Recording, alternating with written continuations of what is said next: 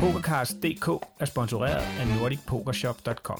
Alt hvad du skal bruge til dit homegame og med hurtig levering i hele Danmark. Brug koden POKERCAST ti og få ti procent rabat. Nordic Poker Shop punktum com. Din online shop til det perfekte homegame.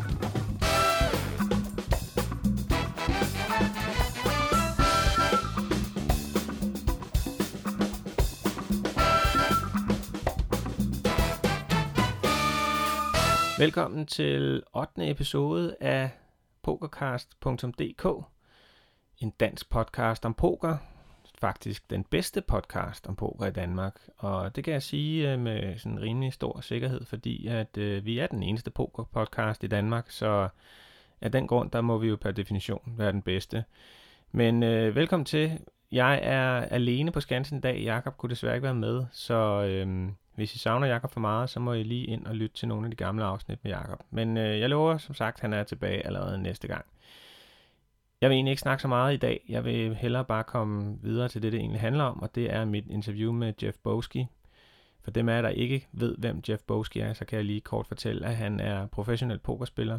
Han er bosat i Las Vegas, og så har han en øh, vlog på YouTube, hvor han... Øh, fortæller om sit liv som professionel pokerspiller. Han er primært turneringsspiller, så det er en lidt anden indgangsvinkel til, øh, til det at spille poker end øh, Andrew Neeme og Brad Owen for eksempel, som jo primært er cash game spillere. Så hvis I ikke har haft fornøjelsen af at følge med i Jeff Boskis liv, så synes jeg næsten, I skal gå ind på YouTube og prøve at give det et skud. Han er ret underholdende.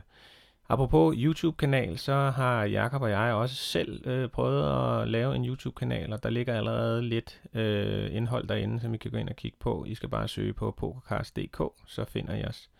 Der kan I faktisk også finde lige præcis det her interview med Jeff Boski, så hvis I hellere vil have ansigter på, mens I øh, sidder og lytter til interviewet, så er det altså inde på YouTube, I kan finde det der. Men øh, udover det, så tror jeg faktisk ikke, jeg vil sige så meget mere andet end øh, god fornøjelse med interviewet, og vi lyttes ved. Hello, Jeff. Thank you for doing this. Thank you for taking the time to talk to us all the way here in Denmark. Um, Thanks for having me on. I really appreciate the opportunity. Anytime, anytime. Um, yeah, so um, I don't know if a lot of people uh, here in Denmark know you. I don't know if you have uh, any insights to how many viewers you have in Denmark, but um, maybe you can talk a little bit about who you are and what you do.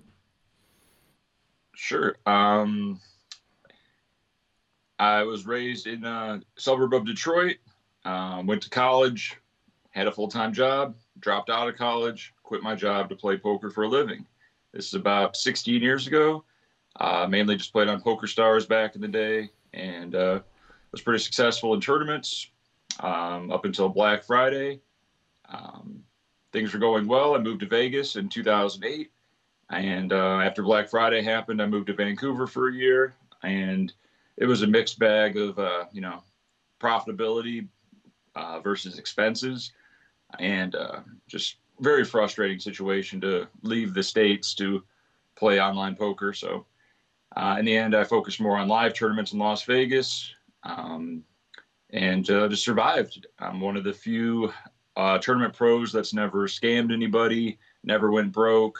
So I think uh, those two things really set me up and above all other poker pros, unfortunately. Yeah, what what was it like to, uh, I mean, what was the reason why you guys, I know, I understand that you had to move out of the country because it was illegal to play online poker, but why didn't you just uh, make the step directly to live poker? Was it, was it just uh, not, uh, it wasn't not uh, a big base for it, or? Uh, not too much. Not enough uh, good tournaments in Las Vegas really sustain that, combined with like the sample size of just, you know, a few tournaments a week. Um, the swings are even bigger when you can't put in the volume like you can online. I didn't really want to travel because uh, that's just more expense and hassle. Uh, just a real, obviously a real tough way to make an easy living, as they say. And I've just always been bitter about, um, you know, not being able to play online after Black Friday. But a lot of things have changed since then, and there's other sites that are operating in the U S, W S O P, Ignition, Bovada, Bet Online, um, a couple others. And, you know, it's kind of a gray area, but um, it is a, a possibility to play online. and you got to make the best of any situation that's given to you. So here I am. Um, I've been an A C R pro for two and a half years, and they got great tournaments. Really like the site, like the staff, and I'm happy playing on there almost every day on Twitch. Cool. How did you get uh, interested in poker, and, and, and for how long? Uh, I mean, I remember, I think my interest in poker is I, I started playing in, in junior high school with friends for nickels and dimes and stuff like that. But then when the uh, when rounders came out, that kind of got me a little bit more interested. And then afterwards, when uh, the, the Moneymaker boom and, and the W... P T tournaments shown on, on T V, and that, that really started it for me. What was it like? What started it for you? Uh, very similar. Home games with the buddies. Uh, we didn't even have chips. We had a deck of cards and bags of change. And we just bet with nickels and dimes and quarters and occasionally a dollar. If you throw a dollar in the pot, you're, you mean business. Yeah. Um, same thing, Moneymaker boom. Uh, I used to play Magic competitively up until the year two thousand, and David Williams was a big Magic player. And when he got second in the World Series of Poker main event, that's when it kind of hit me. It was like, wow, if he can win two point five million or whatever it was, why can't I? You know, it made the dream possible. And uh, just over a big sample size, playing cash games, tournaments online, you saw what your win rate could be on a daily or hourly basis. And uh, it, the, the proof is in the pudding, you know, the numbers don't lie. And I really love the game. Um, of course, over time, my love for the game has gone down. Uh, it's just not the same rush, not the same spark, but it's still a, a great game. Uh, it never gets boring. There's always something exciting that happens, infinite possibilities, infinite decisions. You can be creative. You can be nitty. Uh, you know, a lot of different strategies can work, and that's what makes it a great game. But you're primarily a tournament player, right? Yeah, yeah, online tournaments or live tournaments occasionally in Las Vegas. Uh, sometimes I travel to like P C A or Los Angeles to play some bigger buy-ins, but I'm happy, you know, hanging out at home, playing local uh, Vegas tournaments at the Wynn primarily. But what about cash game? That's that's not uh, something you do that much. Uh, just a little bit, just like when friends are in town or you want to host a meetup game with viewers of the vlog, but it's not. Just not as enjoyable for me. I get it. I like the freedom of cash games compared to tournaments.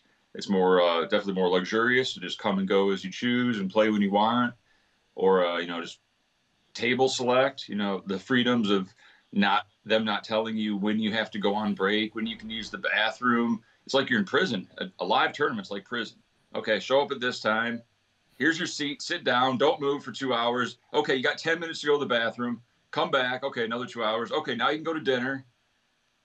You can't you can't leave. Um, but, you know, I think that's part of it that makes it great, because you get put into a unnatural situation where you're forced to be there no matter what. If you take a bad beat, you can't really just walk away and shake it off. You'll lose more chips. So you're just stuck there with the players. And, uh, you know, live tournaments are fun when you're winning, and they're pretty miserable when you're losing, because that's a lot of time and effort and uh, face-to-face devastation that you encounter that is uh, tough to handle sometimes. I know what you mean. I've been there many, many times. Um, but uh, yeah, I think one of the one of the things for me uh, regarding cash games and tournament is that I think I have a better control over tournaments. Uh, I know what I put in, and then it's like, okay, when I lost or if I choose to make only one rebuy, I can kind of control it. But I get a little bit more uh scared of cash games, because I'm scared to just, you know, spend too much money and losing too much money. um I don't know if that's similar feeling you have, or is it? Yeah, it's the biggest hurdle in poker is separating yourself from the money, because like intrinsically we're all brought up to value money. And if you bet, you know, one hundred twenty bucks on the river as a bluff and someone calls you, you're like, damn, I just I just wasted one hundred twenty dollars. But a tournament, if it's one hundred twenty dollars buy-in, It's uh, it's a different mindset. The chips don't have cash value, and it's just like, okay, whatever happens, happens. It's like play money. The money's gone. And a cash game, you can, you know, buy in for three hundred, go bust, rebuy three hundred, rebuy three hundred, and just, I mean, it could be a downward spiral. Same thing in tournaments with re-entries, but I think it's just more, uh, even though there's, there isn't actually, phys- that's why casinos are so lucrative, is because you change your money into chips, and it kind of takes away the, Um, the feeling of, oh man, I don't want to, I don't want to put a hundred bucks on this hand of blackjack. Oh, I'm just putting one black chip on this hand of blackjack. It's okay. It doesn't hurt as much when you lose. Um, and I think that's a lot, a lot like that in tournaments, where you just put your buy-in in, whatever happens, happens. And that's one of the secrets of being successful is uh, devaluing the money and just treating it like a video game until you win. Then look at how much you won, and then you're like, wow, I just won five grand. This is great. But I think that's also one of the difference between your vlogs and a lot of the other vloggers, that is that they are mostly cash game players, and, and your vlog is, is mostly tournaments. And uh, one of the things I liked about your vlog is that you actually show when you lose, and, and, and it's, that it's not necessarily always just coming out on top. Uh, and I think that kind of painted a, a realistic picture for me. I could kind of relate to it. Um, Uh, yeah, do you, was that some of your considerations when you started the blog, that that you wanted to show everything? Yeah, that's a, that's a great point. And I, I have shown every single tournament, live tournament that I've played um, in the past three and a half years. Um, I was very lucky when I started the vlog to, it, it just happened by random circumstance where I was on my iPhone and I looked at the app and it said iMovie. And I was like, what is, what is iMovie? And I opened it and it said, you know, you can put like a couple videos together, save it and send it to a friend, you know, a little vacation trip, or, you know, send a picture, a couple videos of your dogs playing. Then, oh, you can add some background music. Oh, you can add a little slow motion. Oh, you can add a little pop-up. Like, oh, this is easy. And then I heard about there's such thing as poker vlogs on YouTube. And I was like, well, maybe I can make a poker vlog. I'm, I'm not a videographer. I'm not a professional editor or anything like that, but I know how to play a poker tournament. So from the the very start, I ran insanely hot. Like if you look at my Hendon mob from like December, uh, December two thousand seventeen to th the first two months, I final tabled or won every single live tournament I played, and I recorded every single one. I didn't skip any. Um, the comments at first were very polarizing. Either, wow, this guy never loses. Let's see all the losses, bro. And I just didn't. There wasn't even days available for me to lose. I just won everything. Uh, of course, it was small stakes uh, comparatively, like two hundred dollars, like a two hundred dollar buy-in. I'd win for ten grand, um, and just, it's incredible. So a lot of people questioned whether or not I was being honest. A lot of people hated on me because they were jealous because I just kept winning everything. And then like reality sunk in, and then I showed like I'd go twenty tournaments in a row without cashing. And then, the, then like the spiteful haters really came into play in the comments. Like, yes, finally he's getting wrecked. Uh, is he busto yet? You know, and as most people aren't like that, but it really showed me how humans uh, react to other people's success and failures. And I think that was like a good social experiment to see. Uh, I always read all the comments because I want to see what people think of what I'm doing, and I'm always trying to improve the vlog and uh, just get good creative feedback. Um, but yeah, for the past three and a half years, I've shown every single tournament. So you get a, like you said, you get a good feeling of what it's like to be a professional tournament player. And it's really not the best formula to, for, um, to grow an audience, because in general, people like to watch vlogs or other stuff on YouTube that has happy endings. They want that feel good. They want that success. Um, people don't like movies with, they don't want the bad guy to win. They, they want to see you be successful, but like you said, I'm one hundred percent transparent when it comes to the actual reality of, you know, you're going to lose, you're not going to cash, you know, eighty, ninety percent of the time. And the drive of shame, it's not fun. I, I lose the tournament. I'm tilted. I'm ha I got tunnel vision. I, I hate the guy that just sucked out on me. I, I'm mad I just lost three buy-ins in this tournament. Now I got to do the half-hour drive of shame when it's one hundred degrees out in a hot Las Vegas parking lot. I'm sweating, and I, I got to fucking re I got to recap this hand into the camera as I'm doing the walk of shame out of the casino. And then to top it off, I got to go home and spend five, ten hours editing this video, reliving every hand that led up to my ultimate demise. And that's what, uh, that's what makes it bittersweet and uh, somewhat special. But thank you for doing it. I, I really enjoy watching your vlogs, I must admit. Uh, I, I like uh, a lot of your, um, your punchlines. Um, and route. Among others, uh, bag and tag, uh, yeah. Asian male. Those were never really planned. The Asian male. That's uh, a few people view that as like racist or whatever, but I think they understand. Um, I'll, I'll see in the comments. What a lot of people don't understand is like the Wynn and other casinos. They're since I know the like the uh, the floor men and the dealers, I'm cool with everybody. You're not really supposed to film at the table at any casino. You definitely can't film like blackjack or roulette in any casino, but it's like the same gaming regulations that uh, Andrew Neeme and Brad Owen have had the same thing. They can't really put their cell phone behind their chip stack and show them playing at the Bellagio or the Wynn or anything. Uh, that's why they have to have meetup games where there's express written consent, there's signs up, you're going to be filmed.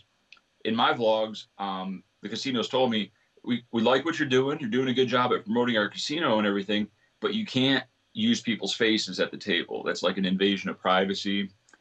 Um, and don't film like actually looking at your hole cards because it might be on a live feed to somebody else. You might be cheating, even though I'm not cheating.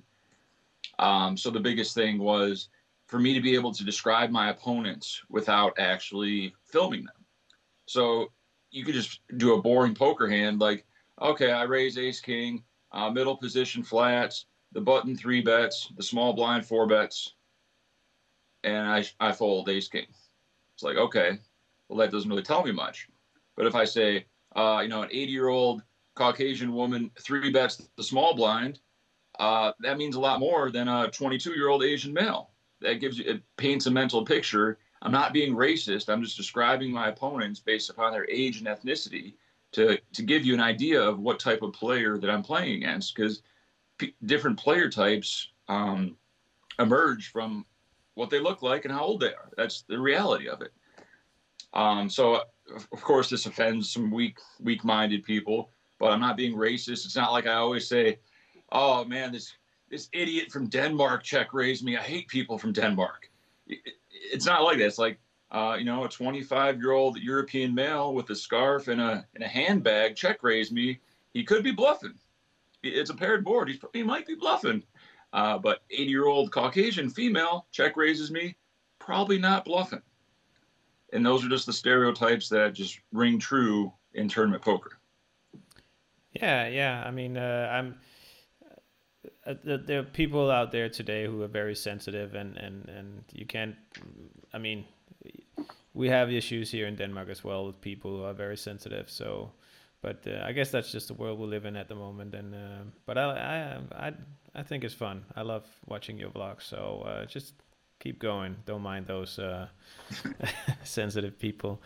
Um, yeah, you can't you can't please everybody. I've learned that in like the thumbs in on YouTube, um, the thumbs up, thumbs down ratio is a very good metric to see how people really feel about your video.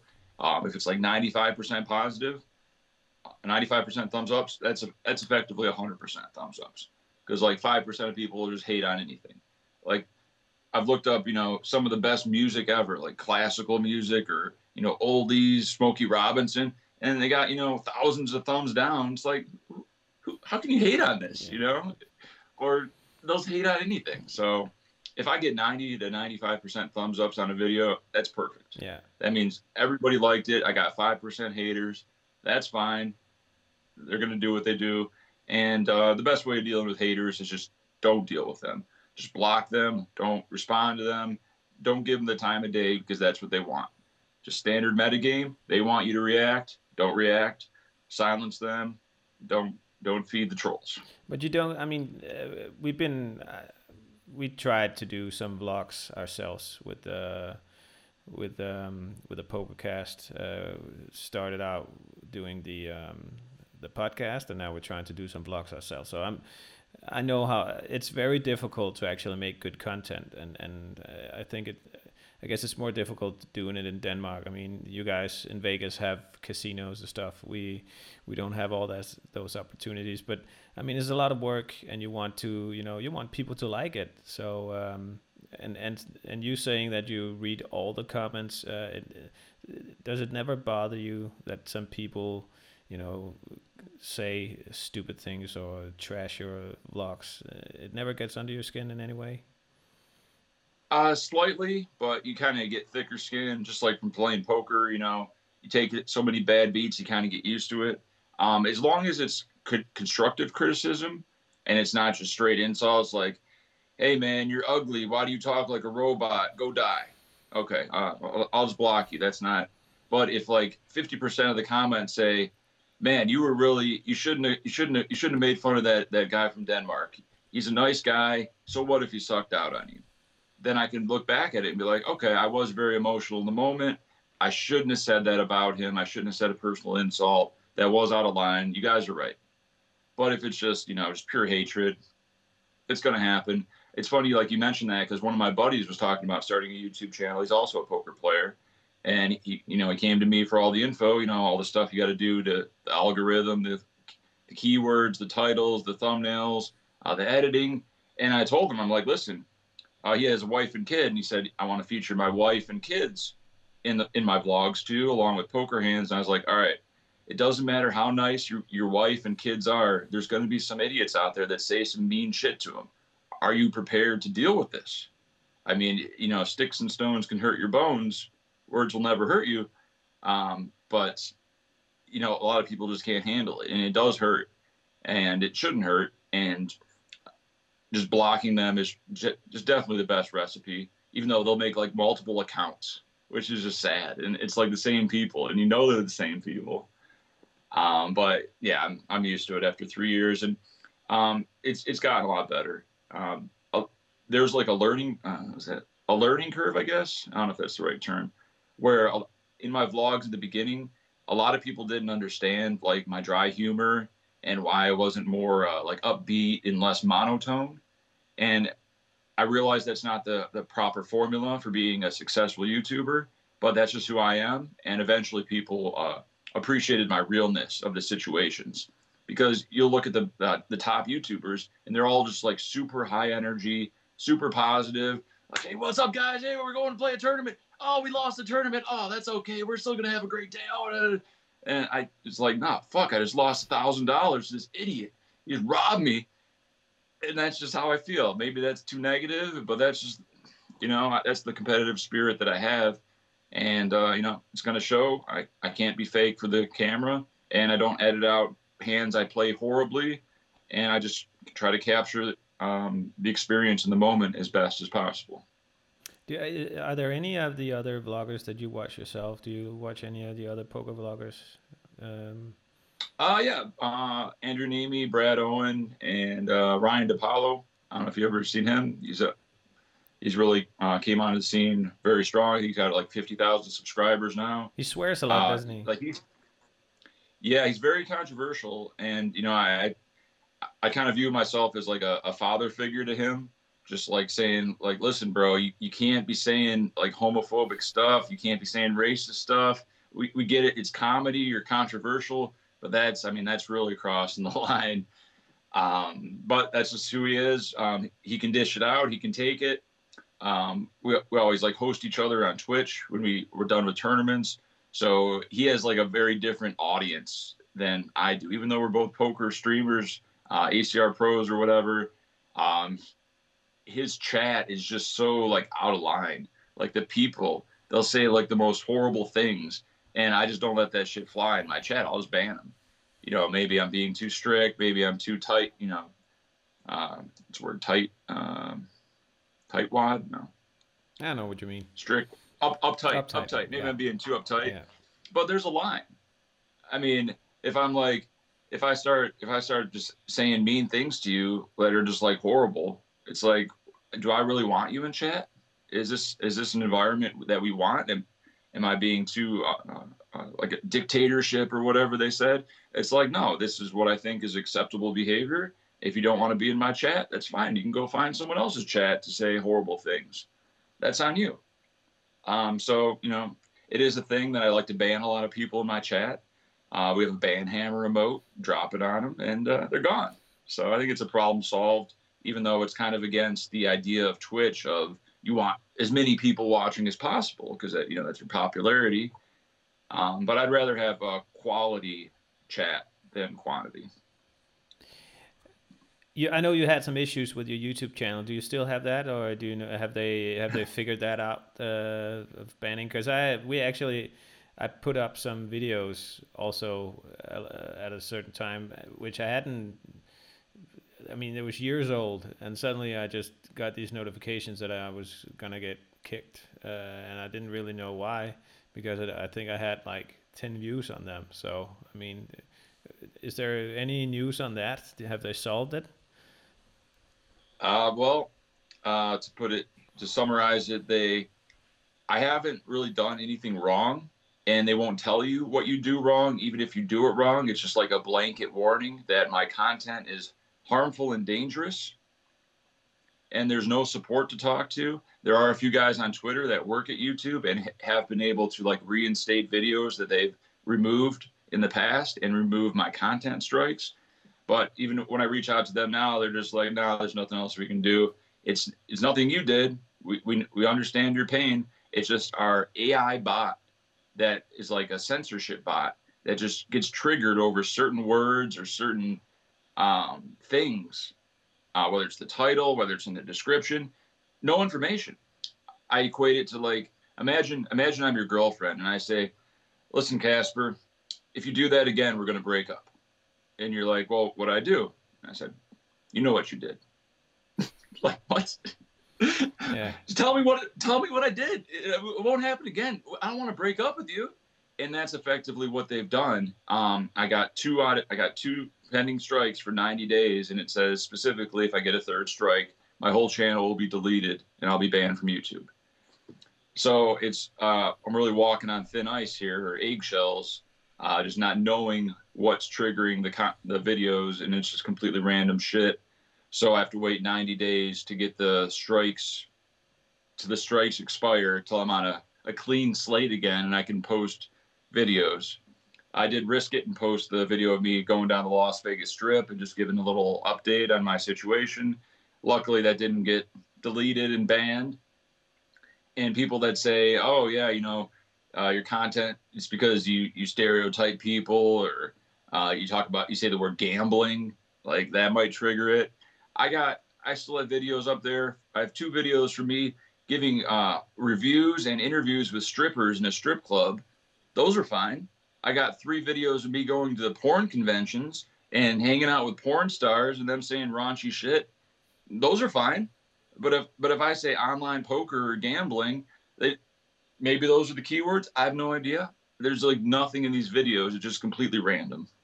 And it's very frustrating. And uh, at one point, they deleted ninety-nine percent of my videos on Christmas this year, which was nice. And uh, I get hundreds of messages, bro, where's your videos, bro? And I'm like, yeah, I know, I know. And contacted someone on YouTube uh, at Chen, and uh, he was able to go into the system and reinstate them all and take my strikes away. But shit happens to me, and it happens to everybody. Brad Owen, Andrew Neeme, um, Ryan Depaulo, all on. I'll just get videos randomly removed and get strikes. And it's not even for the songs. Like I I use copyrighted songs more than most people, and uh, it, it gets rid of the monetization, so I don't get any uh, revenue from these. I think that's a, a trade-off I'm willing to do uh, to make the video better, but that doesn't do it. They don't care about that. It's not, people think it's the songs. It's not the songs. The artists get the money for the songs. They don't care. It's a, it's a very common thing. So, so you don't, uh, you're not uh, a YouTube professional, or you don't uh, get any money from your YouTube channel at all? I mean, you have like, what, forty, oh, no. forty thousand subscribers or something like that? Yeah, almost forty thousand subs. Um, but I, I do, I do get revenue. Not all of my videos are copyright infringed. Sometimes I'll just use like, um, there's ways around it, like instrumentals or just short snippets. So like on a transition, Uh, in between me like talking about a hand and then showing my chip stack, when there's like a dead air of just like a, a chip stack video, I'll put like an instrumental of a rap beat, and that doesn't really get flagged. But if it's like ten seconds of uh, Jay-Z rapping or Kanye or Tupac or Biggie, if you hear the words, the A I bot is more likely to pick that up, hit you with the copyright strike, and it just gets completely demonetized, and all the revenue goes to the artist. I think they even do it if, if it's just a song playing in the background. I mean, if you're somewhere and it just plays in the background, it will pick it up. Um, Sometimes, depending on how loud it is compared to like what you're talking about. Yeah. Wow. Crazy. Well. Um, yeah. It's, strict platform. Yeah, yeah, yeah. Um, anyway, one of the things I really wanted to talk to you about is this whole uh, COVID situation, and and and especially Las Vegas, because um, yeah, as far as I know, most of Las Vegas is is shut down. Um, and you live in Vegas. Uh, what's it like to be in Vegas right now? Um, well, ever since uh, let's see, January, March. Ever since March twelfth, I've avoided all contact with humans except for my girlfriend and our dogs. So I've been uh, as safe as possible, and um, just haven't really gone and done anything. Uh, we can buy groceries online. I get a lot of frozen food. Uh, I've been to the strip once to do that video. Didn't get out of my car. Didn't have any contact with humans. It's a pretty strange thing. And um, actually last night I just had these weird thoughts about uh, how how paranoid this is making the whole public, the, the invisible enemy, if you will. So you got to be afraid to touch anybody. You got to be afraid to touch objects. Your food might have some COVID on it. You got to cook your food. Uh, you know, a package might have it. You got to leave your packages out for a week to make sure the COVID is, is dead. And I think this is like horrible, not only for the economy, but just for all of human morale, to for everybody to live in fear and be anxious about, uh, you know, not having that human interaction anymore. I mean, hopefully this blows over and everything's fine and we go back to reality, but that's going to be tough with casinos. Uh, even, you know, the beginning of March, when all these cases were coming to America from China and Europe, a lot of people, uh, Ryan Depaulo was in town. He's like, hey, play this five hundred at the Wynn. And I said, no, nah, I'm good, bro. I, I, I'm not risking that. That's like the worst environment you can imagine for the transmission of the disease. I'm stuck at a table, you know, six inches away from guys on my left and right, and we're constantly trading chips with our hands. And let me tell you this, every casino's chips are the dirtiest thing you can ever imagine. Uh, most of them have physical dirt on them where it's just grime, but the invisible dirt and germs, and people don't wash their hands in the bathroom, and these are just degens. This isn't a sanitary environment, and most casinos don't even, never wash their chips. They don't care. They should care, but they don't care. They don't want to invest in chip washing machines. Uh, there's accountability when it comes to the value of the chips and the machines, getting and paying employees to wash them by hand, sanitizing them. Huge petri dish for disease, and a lot of people thought I was being paranoid. Uh, but many people have reached out to me now and said, man, you're right. Glad I didn't play that live tournament. Even uh, Bay one oh one Shooting Star got, you know, I C M chopped and canceled. My buddy Craig won it, um, just because they're like, wow, this is a, it's a dangerous situation. But what is it? I mean, uh, I'm I'm sitting here in, in, in Denmark and, and watching the news and getting the news from from what's happening in the States, and and and. As far as I know, it's mostly, it, it started in New York. It's pretty bad in New York. But what is it like in, in, in Las Vegas? Is there a lot of uh, uh, sick people in, in Vegas? Or uh, the the numbers grew pretty quick, uh, just because people weren't social distancing and, you know, not taking the, the problem seriously.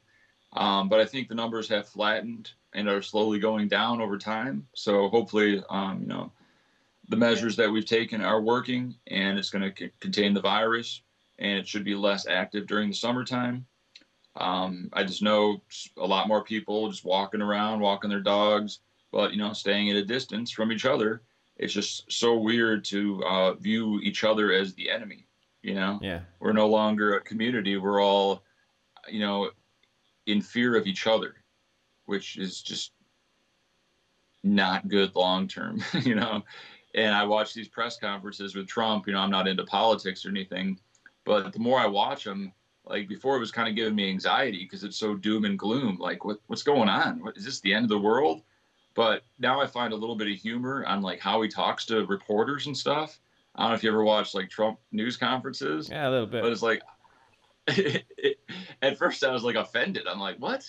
How can you like, like you asked me a question, and I'm like, Oh, oh, he just goes off on him. Like, it's so unprofessional. But, you know, no no politics. You just got to make light of what a ridiculous situation uh, we're in, and that's our leader, whatever. No, but, I mean, it's crazy to think about that the whole world is in the same situation at the same time. And it, it's, I mean, this whole scenario of economics just crashing at once everywhere. It's like nobody has ever thought that that would happen. And uh, that scares me more, actually, I think, than, than the actual disease, because what will come after this and how will we come back from it? What will, I mean, a, a town like Vegas is, is pretty much built on, on money that comes in from tourists and people come in to have a good time. But um, yeah, I mean, uh, what's the unemployment rate like in, in Vegas right now? It must be like, I don't know, close to one hundred percent or something. Yeah, only uh, essential workers, uh, pretty much grocery stores, post offices, um, uh, Amazon delivery services, stuff like that. Um, you know, uh, hospitals, police, fire. Um, that's about it. Everybody else is just laid off. And, you know, I feel bad for everybody that, you know, is going to lose their business for being shut down. It's a true black swan event. And, um, you know, I'm lucky to be in a position where I'm, al- I can work from home, play on America's Card Room every day, stream on Twitch, and uh, stay occupied. But I know a lot of people are getting stir crazy. Uh, a lot of people are fighting with their husbands and wives. They're stuck at home with someone that they usually only spend a few hours a day with. Now they're just s- stuck with them. And um, especially if you're in like a small apartment and you're worrying about bills, I can only imagine the stress that builds up in that type of situation. So um, I just have to count my blessings that I'm in a, you know, good situation where it, it could be a lot worse, and I could be a lot more paranoid if I, you know, lived with a lot of people that were coming or going, or being in a big congested apartment complex. But that's definitely why New York, it spread so bad, because everybody's like living on top of each other. Have you heard anything about when uh, Vegas is going to uh, reopen? Is there anything out in the news about that, or?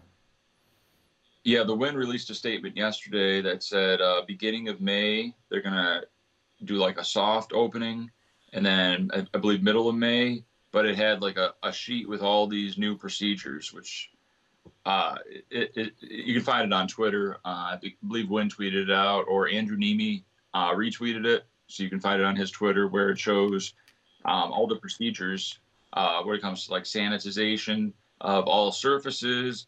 Um, and I believe everybody that enters uh, will be checked by security with like a, a temperature check to see if you have a fever. Um, I'm not sure how they're handling the mask situation. I know masks are often frowned upon in Vegas casinos due to security. You know, if you're going to rob the place, you're going to wear a mask. Although it seems like uh, Asian people in general always kind of got a free uh, free pass at it with their mask usage. But um, it, the thing about masks are most Asians would wear them because they are sick. It's not that they're afraid to get sick. They just don't want to give their cold to somebody else. So they're doing it as a, a convenience for you. But I know a lot of people would, would frown upon them wearing a mask, like they're an outcast, like they're diseased. Um, and that's just a new reality we're going to face when everybody's wearing a mask. It's going to make us even less uh, intimate with each other and less trusting of each other, um, because you can't see those facial expressions. You can only see their eyes. And I think the procedure's fine. And one of the funny things on the official Wynn uh, list of things they're doing to make it a more sanitary environment. Oh, you got to be socially distanced. Uh, how are dealers going to go back to work? How, waitresses? Um, are, are six people going to sit at a blackjack table? Uh, or you just got to have one chair in between everybody. Um, it's going to be a weird situation. The one thing in the whole list of all the sanitary things they're doing is when they talked about the chips, they said, we're considering washing the chips. Oh, like, that's good. we're, we're, we're, we're thinking about it, you know, yeah. ah, it's not end of the world. We'll wash the chips. How do you think Vegas will come out of this? Uh, I mean, uh, obviously it must have, have a, I can't, I mean, uh, and giant impact on uh, casino economy. Uh, you think there are any, I mean, will any casinos close down, or will it, do they have a bankroll big enough to uh, sustain this? Um, I think it's just going to be a gradual process as people regain trust in other humans and the disease and the system. Um, one optimistic way to look at it is I'm not saying that people are overreacting with the social distancing and trying not to get COVID, but imagine if it was like one hundred percent death rate.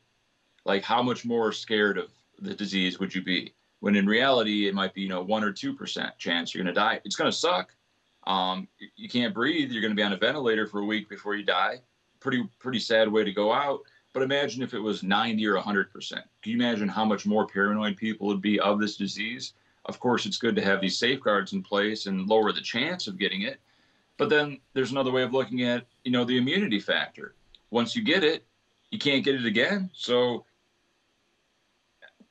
people have said this. I'm not sure if it's the right way to think about it, but should it? Should you just get it? You know, just get it out of the way. And then, is do you want to be paranoid for years? Oh, I already got that shit. Is that, is that how we're going to get vaccines? Is that how, how we're going to get treated? Like snake venom. Maybe, maybe that's better. Just get it over with. You know, a week of hell under, you know, a nurse supervision, pay a couple grand, and then you're immune. And that's what they're talking about the future. Well, you're, you're going to have like a, an app on your phone to say, yeah, I got it. I can't get it again. I'm good. Don't worry about me. Or, oh, I haven't got it. Oh, do you have symptoms? Oh, is there swabbing, testing? There's just a lot of, a lot of steps in place before things go back to normal.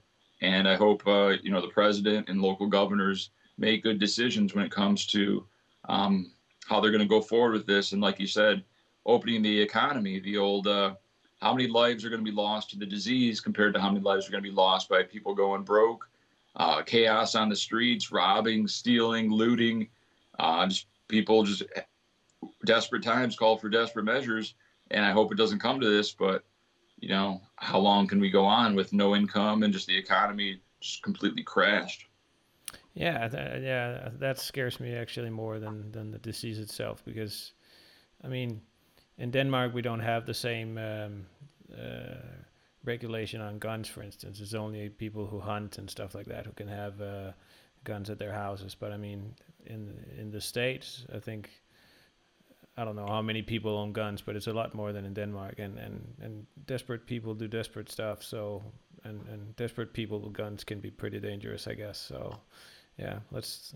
I hope it doesn't get Uh, worse than it is right now, because um yeah I, I I was planning on going to to Vegas uh soon, but uh yeah I have to postpone that uh for a while, I guess. But uh, yeah I mean, it's horrible for all the people working there and and just seeing their livelihood just uh being put on hold like that. That's that's terrible. Yeah um sp- yeah you know you can make the best of it. Look at it as a, you know, a vacation at home with your friends and family. Um, you know, you can still FaceTime them, do whatever you got to do. Uh, a lot of people that work nine to fives, they say, hey, I, you know, I don't have time to do this at home. I don't have time to do the lawn yard work or clean the bathroom. Now you got time. You got no excuses. I don't have time to work out. Now you can work out. I don't have time to, you know, hang out with my kids and family and play with the dogs. Now you got time. Grass is always greener. People always want what they can't get. Not to make light of the situation, but be be proactive about it. Don't don't be all doom and gloom. Woe is me. Do something about it to make your life a, a better a better situation, even if you, you're not making income.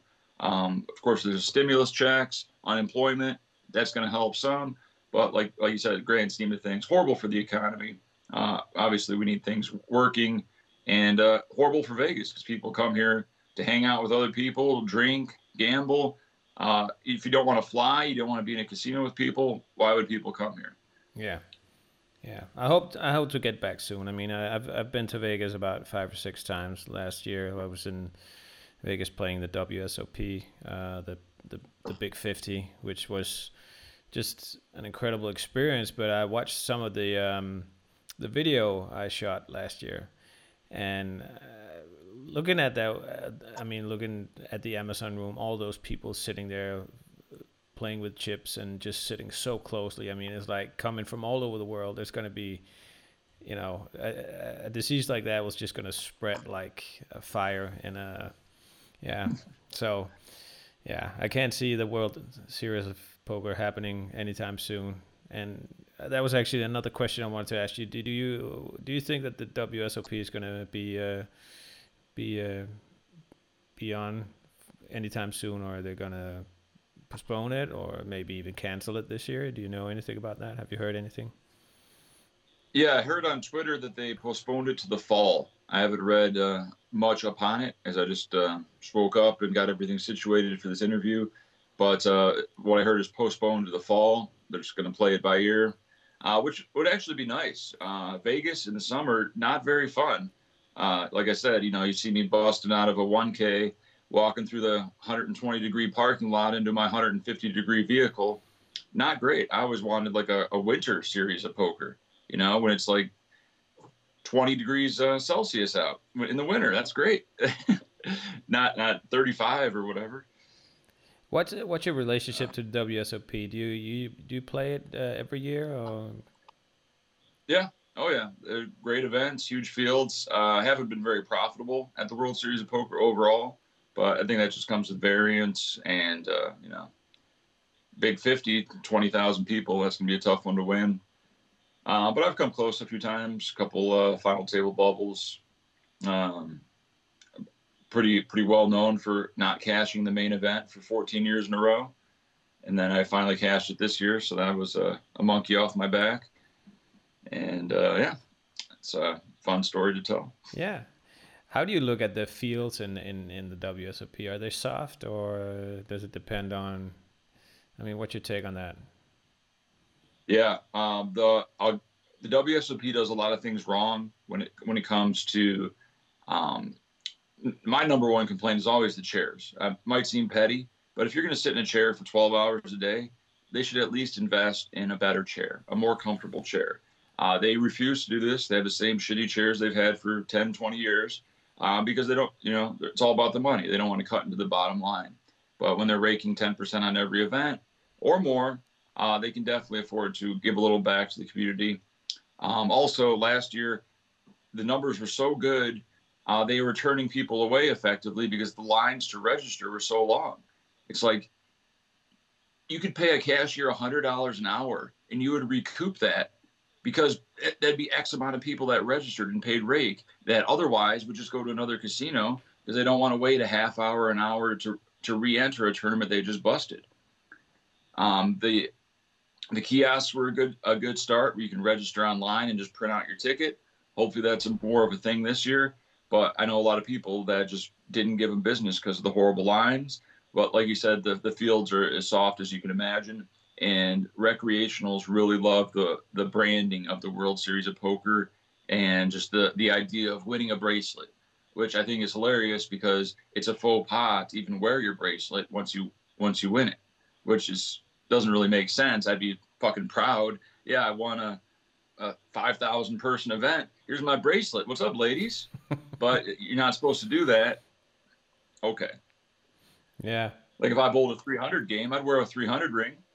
That's an achievement. Is is it? Are you showing off? I don't think you're not rubbing it in people's faces, right? You're not. It's not like you got your bank account statement on your watch on your.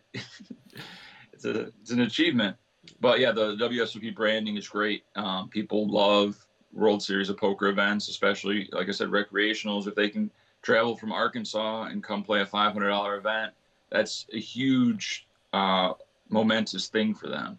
And those are the softer types of players that we need in these tournaments to make the fields grow even bigger. And they did a great job with all the themed events, the Big fifty, the Colossus, the eight eight eight.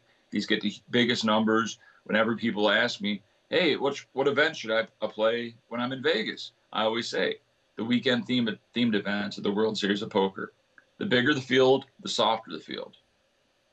It's going to be tougher to win, but when you do win, you win five hundred buy-ins. And you get that you get that memory forever. I think the guy that won the the Big fifty won like one point one million dollars or something like that, and he only made one shot at it. So that's a pretty good. Huh. Uh, yeah, three three thousand buy-ins or something. Yeah, that was crazy. I mean, I remember being I I've always wanted to go and play at the W S O P, but the main event is just out of my league. So when they had this five hundred uh, buy-in. Um, That was uh, something that I I could see myself playing. So I, I traveled all the way from Denmark to play it and, and had a great experience doing it. And um, yeah, but I mean, the lines were ridiculous. The, the the registration line was like, I think people were waiting uh, a couple of hours, and somebody got there late to the table and stuff like that. So yeah, that's definitely something that they could do better. Um, but I mean, I think that maybe maybe uh, they got a little surprised about how many people actually showed up uh, for that event, because it was crazy. Um, I don't know. Did you play the five hundred or the Big fifty? Uh, unfortunately, I had to go to Costa Rica to play in the America's Card Room cage event, or else I would have been. It was just it just conflicted with that opening weekend for some reason. So I was in Costa Rica. I would have played it for sure. Um, I always pre-reg my tournaments. You can you can go to the casino and just register everything, so you don't have to wait in the lines. But most people don't do that, and you, you have to wait to, to uh, re-enter anyway. Uh, another huge pet peeve of mine when it comes to the World Series is they should stagger the bathroom breaks. Sure, you get twenty minutes, but when thousands of people all have to go to the bathroom at the same time, and there's, what, three or four bathrooms available, yeah. ninety-five percent are males, it's horrible.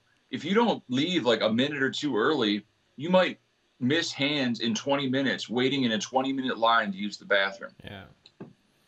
I, I, so they could stagger those breaks or just bring in more bathrooms. I know there's porta potties outside. The, the numbers just don't add up. No, I remember the first break, uh, I went for the bathroom as well, and it was just like the whole, all the halls were just filled with people, so I just got back and waited twenty minutes into the level, and then it took like two minutes to go in and out. So if you if you're willing to miss a hand or two, you can you can do it that way. But it was, I mean, it was ridiculous how many people were there. Yeah. So. You got to miss hands, or you got to you got to sacrifice some hands to use the bathroom, and it shouldn't be like that. They can stagger the breaks where this room is now on break, you can use the bathroom. This room is now on break, but it might be tough to coordinate. But there's got to be a better solution, and, and even uh, shutting down more of the female bathrooms. If uh, if there's just one female bathroom, that's more than enough for all the women, even if it might be farther out of the way, because just mass numbers, ninety-five percent male. We're going to need more bathrooms. You said you played the main event fourteen times, fifteen times? fifteen times, yeah, fifteen straight years, yeah. So you played uh, at the uh, at Binion's as well? Or have you only played at the, at the Rio? No, I think my first year was oh five. Um, yeah, two years after Moneymaker won. And it, uh, Moneymaker wasn't at Binion's. I think it was, I think that was the first years at the Rio was Moneymaker. Moneymaker, then Gold, then Hashem. Yeah, I think Binion's was two thousand one, maybe, with Robert Varconi. two thousand two, right around there. But I, I have played at Binion's before. Uh, they had like one K main events. It's uh, not a very desirable destination, but I can see the uh, the pull, the draw of the nostalgia that comes with Binion's. Just uh, North Vegas, downtown, pretty dirty, not very glamorous. I like the Wynn. The Wynn is my favorite casino. If you ever come to Vegas, go to the Wynn or Encore. Tell them Boski sent you. The floor men will treat you right. Dealers are great. People say I'm a shill for the Wynn. They don't pay me anything. I just speak the truth. Uh, argue with me on why the Bellagio, the Aria, or the Venetian is better than the Wynn. You're, you're not going to win. I mean, everything is better at the Wynn. You'll see if you don't believe me. I've been I've been there. I mean, I haven't. I don't think I played uh, poker there, but I've been there uh, inside and, and walking around. I actually won one hundred thirty dollars on a slot machine this uh, last year. Oh, so nice. That's uh, yeah. I like the Win too. That was one of my biggest wins, I think. But uh, we spent a, a lot of time uh, going to um, because my my I was I was in Vegas with my brother.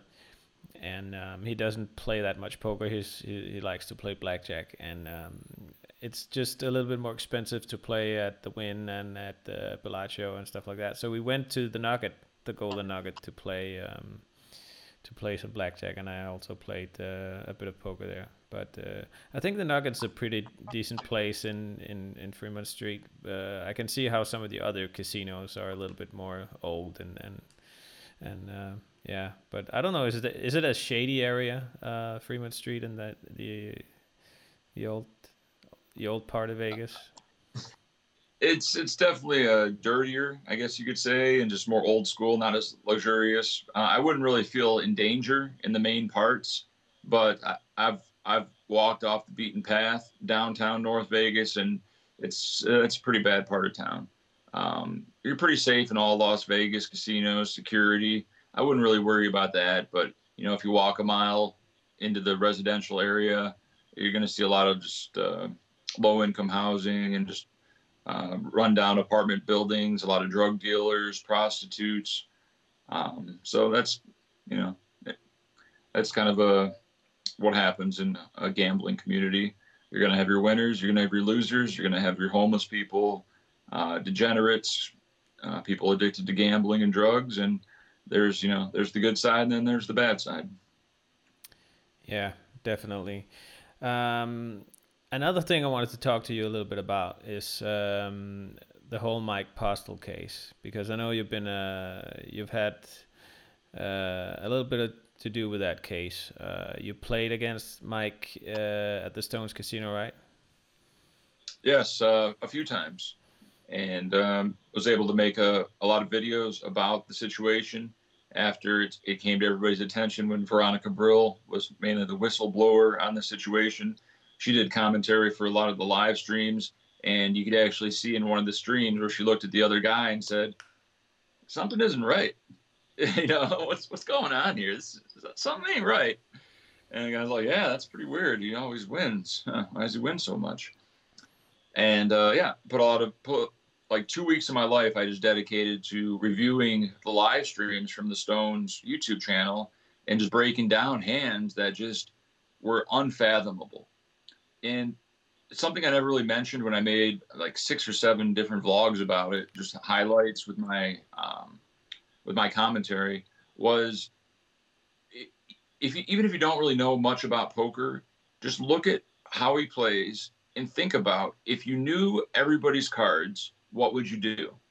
Okay, there's different strategies you can implement, you know, as a poker player, but just watch these videos, pause it, be like, okay, if I knew he had Jack ten, if I knew he had Ace King, this is the flop, what would be the best play when I have pocket deuces? Okay, well, we, let's wait to see a flop, see what they flop. Okay, no one has anything. My deuces are magically good, so I should bet for value. Okay, and if you can just watch every single hand and put yourself in his shoes and think about what you would do if you had this magical information. It just, poker's a game of incomplete information.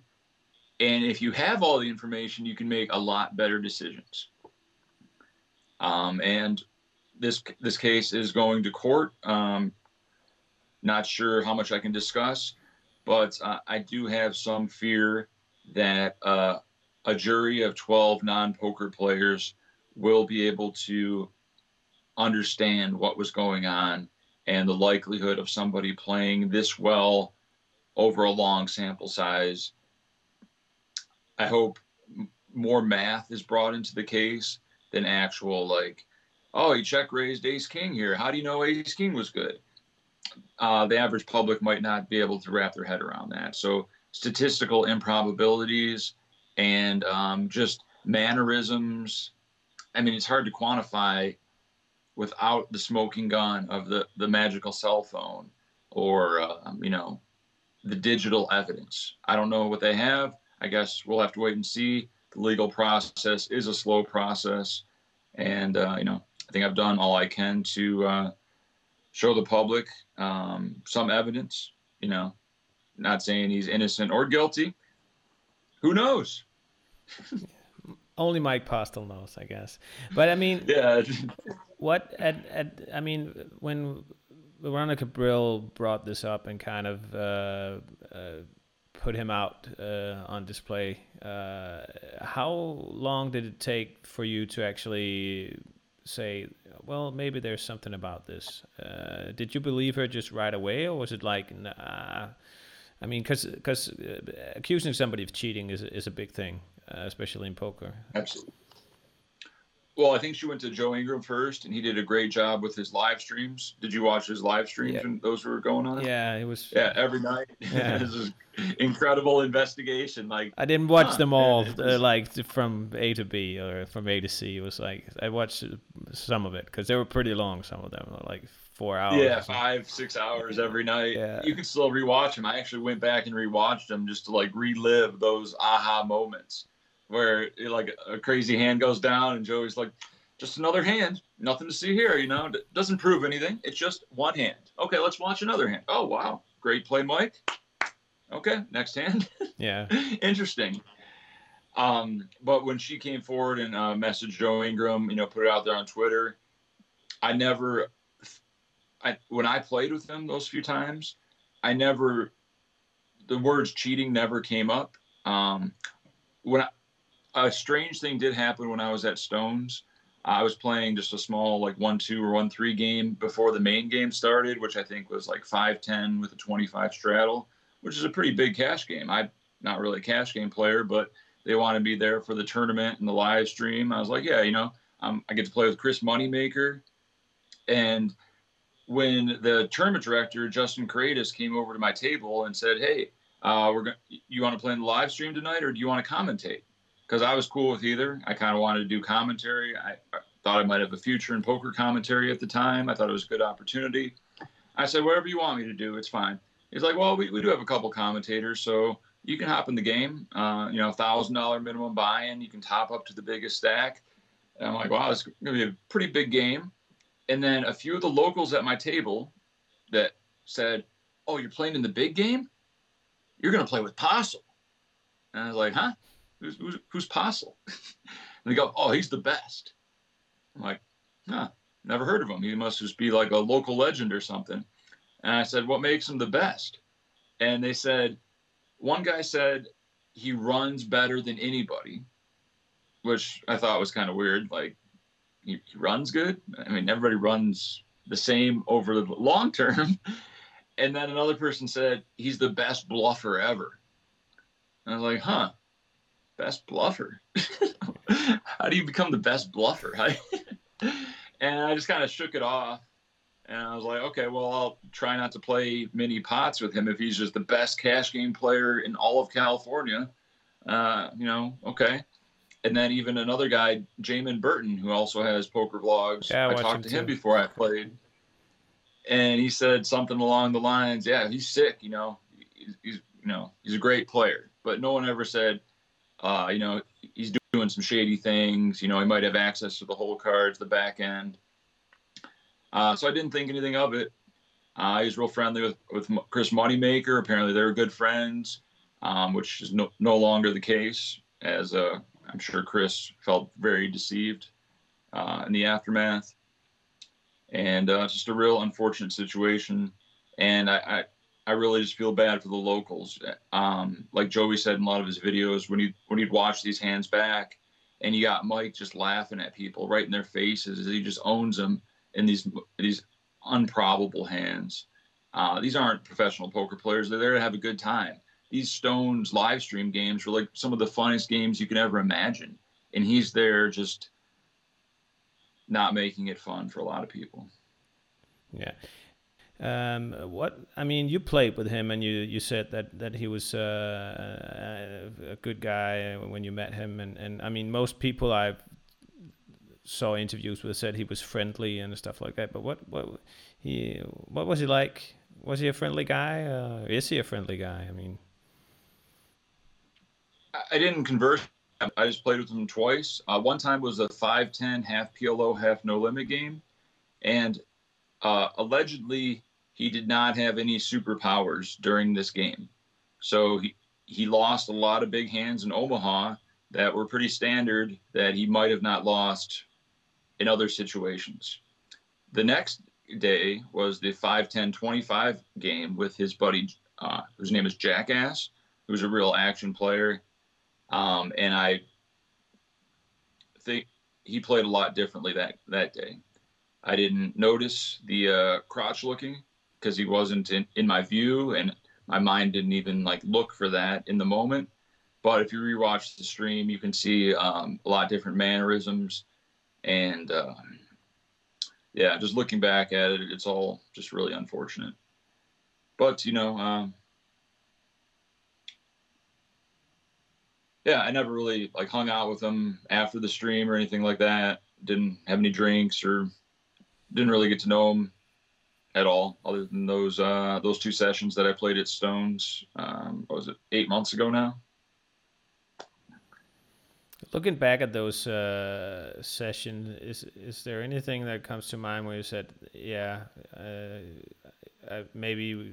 I mean, hindsight is always twenty twenty, and people are like, you know, ah, a lot of people after Veronica came out might have had a reason to say that they they knew that he was cheating, or they had a feeling that he was cheating. Did did anything like that ever occur to you, that he was cheating while you were playing with him? No, there was just no no signs of it, uh, and that's just not something that my brain would even process, for that to happen on a live stream game, due to all the cameras. You're like, this is a safe environment. It's just a friendly casino. Everybody's having a good time. Um, he did beat me in a, a huge P L O pot, um, but I mean, it, it was I had second set versus top set, queens versus aces, and I had a straight and a flush draw on the turn, and we got, you know, fifteen hundred dollars in each or something, so three K pot, um, pretty standard. I don't think anything uh, too out of the ordinary there, but uh, I just think his demeanor was different uh, during the P L O game compared to the next day when it was all no limit. Um, but you know, a lot of people argue, or even when he was like on the Mike Modis, Mike Matisow podcast, uh, doing the, his only interview, um, his, and on his Twitter, his responses to people saying, oh, he never makes a bad call at Showdown. Well, he was incorrect a few times, uh, a few times, uh, a few of these times he might've not had the superpower abilities. And another time it was so obvious that he couldn't fold. Like he had like, Uh, uh, he had a underboat, and he just like check called. He's like, "Oh, guy had a bigger boat." Like it'd be like way more obvious to fold uh, a full house on this board with this action. And like another, his other proof of evidence that he put on his Twitter was, um, he didn't go. He just called the river with the nut flush on a paired board when a guy had a straight flush. It's like, I could, you know, I could have folded my flush there. It's like, no, you didn't go all in when you had a flush. But I mean, that's so, one of the things that, that, you know, we talked about also on the podcast. Is this is, this was pretty much a, a perfect scam. You know, he could have been doing this for years if he hadn't gone greedy on it. It could just, because I mean, as you said, he was just, he was making the perfect uh, calls on the river every time, or ninety-nine point nine percent of the times, and and he could have just gone doing this forever if he just slowed down and and hadn't been that greedy, I guess. Yeah, um it, it would uh, it would allegedly appear that greed was uh too strong, and uh i i can understand, once you, it's got it, I mean, ethics aside, if you were given, you know, a super user account for an online site or something, if you just had no ethics and you didn't care about that you were cheating, I'd imagine that would be quite the rush to just crush every tournament, crush every cash game. And the more greed you get, the more it just snowballs. You're like, wow, I won fifty K today. If I win fifty K every day, you know, that's, you know, ten million dollars or whatever. But what if I won one hundred K? Then that's twenty million dollars I can, and it, it's just like, it, there's no letting off the gas, I'd, I'd assume, in that type of mindset. So, and then, you know, there's other factors. Maybe, maybe he had uh, financial issues. Maybe uh, there's someone else he had to compensate to make this happen. So maybe the, the profits weren't all his profits. A lot of other factors to consider, but like the, yeah, the, the pure greed, um, allegedly, is uh, pretty pretty damning, and which ultimately makes it very suspicious. Yeah, yeah. Obviously, we don't know if he did it, so all of this is just speculations. Um, all all alleged. Yeah, one hundred percent. I'm not a lawyer, I, I'm not accusing anybody of anything, and my thoughts are, and opinions are of my own, or whatever. Well, yeah. Well, do you think uh, this will ever go to trial, or will it be? I mean, there's there's a difference between a civilian suit lawsuit and a uh, like when he gets criminal, uh, criminal lawsuit. Yeah. Uh, do yeah, you think, I think it will ever get uh, to criminal lawsuit? I think the civil suit is three ten million dollar claims, which is mainly against the casino, um, because apparently uh, the defendant doesn't have money to even pay out anything, so can't really sue him for stuff he doesn't have. Um, so you're pretty much just suing the casino, but they already released a statement saying that they're not responsible for anything that happens in the casino, more or less. It's not, it's not our responsibility to, to protect the players against cheating. I might have that misworded, but it seemed pretty ridiculous to even put that out there. And they're, you know, they're denying anything happened. Um, I think